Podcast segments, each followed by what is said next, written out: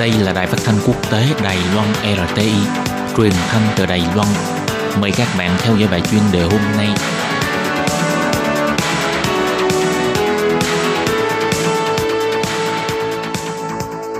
Minh Hà xin kính chào quý vị và các bạn.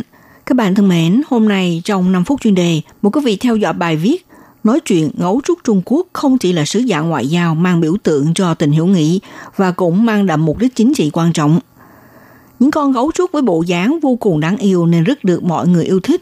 Từng có một quãng thời gian, gấu trúc đóng vai trò như vị đại sứ ngoại giao cho Trung Quốc và đã được chính phủ Trung Quốc coi như món quà tặng hữu nghị cho nhiều quốc gia.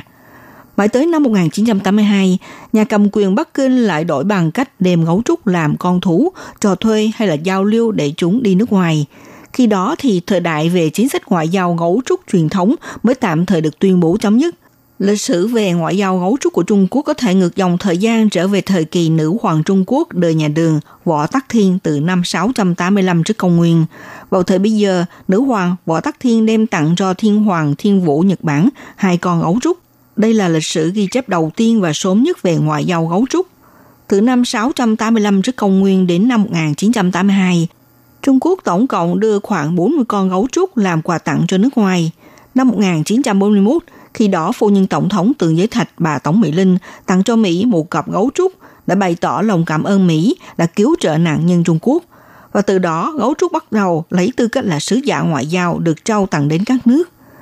Năm một nghìn chín trăm bốn mươi chín, sau khi Cộng sản Trung Quốc lên cầm quyền đã nhiệt tình xúc tiến nền ngoại giao gấu trúc, đưa gấu trúc tặng cho các nước bạn, hoặc là muốn xây dựng quan hệ ngoại giao với quốc gia nào, thì trong thời gian nhà chính trị công du các nước đã coi gấu trúc như hướng tới mục đích chính trị cao hơn là tình hữu nghị. Bắt đầu từ năm một nghìn chín trăm năm mươi bảy đến năm một nghìn chín trăm tám mươi hai, có tổng cộng hai mươi ba con gấu trúc được mang tặng cho chính quốc gia gồm có Liên Xô cũ, Triều Tiên, Mỹ, Nhật, Pháp, Anh, Đức, Mexico và Tây Ban Nha để xúc tiến quan hệ hữu nghị song phương. Liên Xô cũ là quốc gia sớm nhất nhận quà gấu trúc của Trung Quốc. Năm một nghìn chín trăm năm mươi bảy, con gấu trúc mang tên là Bình Bình được vận chuyển tới nơi Liên Xô. Năm một nghìn chín trăm năm mươi chín, một con khác mang tên là An An cũng được gửi đến Liên Xô cho đủ cặp đủ đôi với gấu trúc Bình Bình. Triều Tiên là quốc gia đồng minh bền vững của Trung Quốc từ năm một nghìn chín trăm sáu mươi lăm đến năm một nghìn chín trăm tám mươi, lần lượt nhận được năm con gấu trúc của Trung Quốc. Từ năm một nghìn chín trăm năm mươi sáu đến năm một nghìn chín trăm năm mươi bảy, tại nông trường nuôi dưỡng loài chim đặc hữu và quý hiếm ở Miami, Mỹ và vườn thú Chicago, Mỹ, lần lượt bày tỏ ý định hy vọng dùng tiền tệ hay là động vật để mà trao đổi với Trung Quốc một cặp gấu trúc.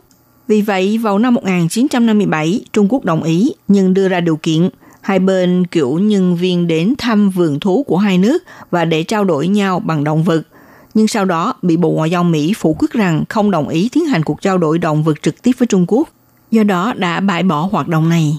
Ngày hai mươi mốt tháng hai năm một nghìn chín trăm bảy mươi hai, Tổng thống Mỹ Nixon công du Trung Quốc, khi đó chính phủ Trung Quốc sắp xếp Tổng thống Nixon đến tham quan vườn thú Bắc Kinh và cũng tham quan gấu trúc. Sau đó trong một buổi yến tiệc, Thủ tướng Trung Quốc Châu Ân Lai cho biết là sẽ tặng cho Mỹ hai con gấu trúc. Tháng tư cùng năm, cặp gấu trúc mang tên là Linh Linh và Hưng Hưng từ Trung Quốc đưa đến vườn thú quốc gia Washington. Chỉ trong tháng đầu tiên đã thu hút người tham quan đạt hơn một triệu lượt người. Tuy nhiên, đến năm một nghìn chín trăm tám mươi hai, nhà cầm quyền Trung Quốc tuyên bố bắt đầu ngưng hoạt động tặng gấu trúc mà đổi bằng hình thức cho thuê hay là bằng cách giao lưu công nghệ khoa học để xuất khẩu gấu trúc. Kể từ đó, thời đại ngoại giao gấu trúc truyền thống có tính chất chính trị cũng được chấm dứt. Sau này thì Trung Quốc chỉ xuất hiện có vài lần tặng gấu trúc cho Đài Loan, Hồng Kông và Macau.